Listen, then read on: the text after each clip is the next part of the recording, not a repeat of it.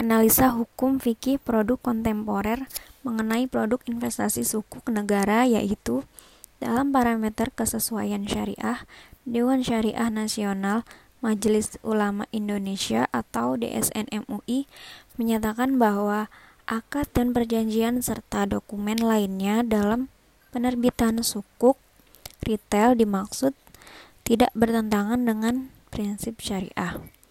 Kesesuaian dengan prinsip syariah tersebut mengacu pada fatwa DSN MUI nomor 69 tahun 2008 tentang syurat berharga syariah negara. Kemudian ada usul fikih terdapat pada Quran surat Ali Imran ayat 130 yang artinya Hai orang-orang yang beriman, janganlah kamu memakan riba dengan berlipat ganda, dan bertakwalah kamu kepada Allah supaya kamu mendapat keberuntungan.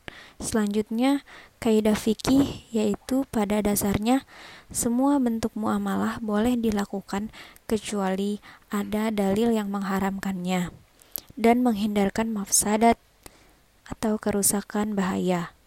Harus dilakukan atas mendatangkan kemaslahatan.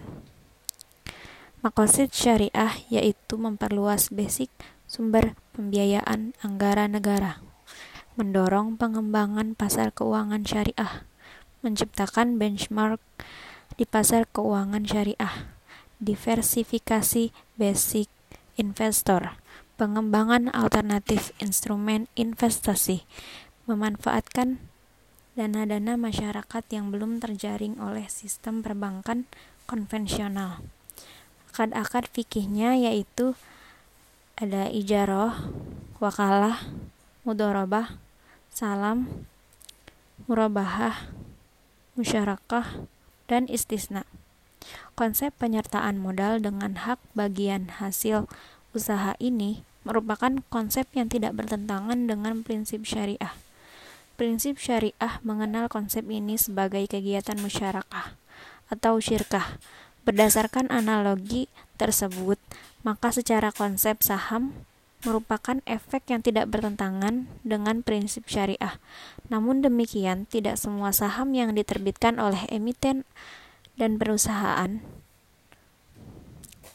publik dapat disebut sebagai saham syariah.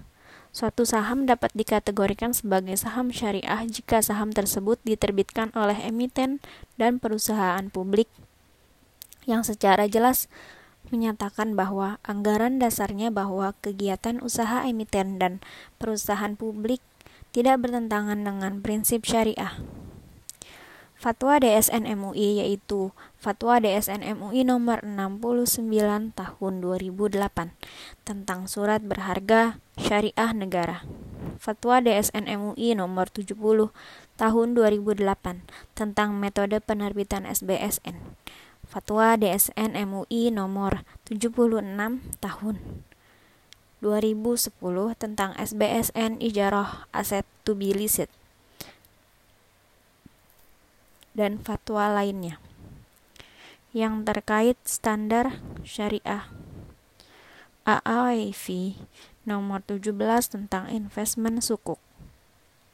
Undang-Undang Republik Indonesia nomor 19 tahun 2008 tentang surat berharga syariah negara.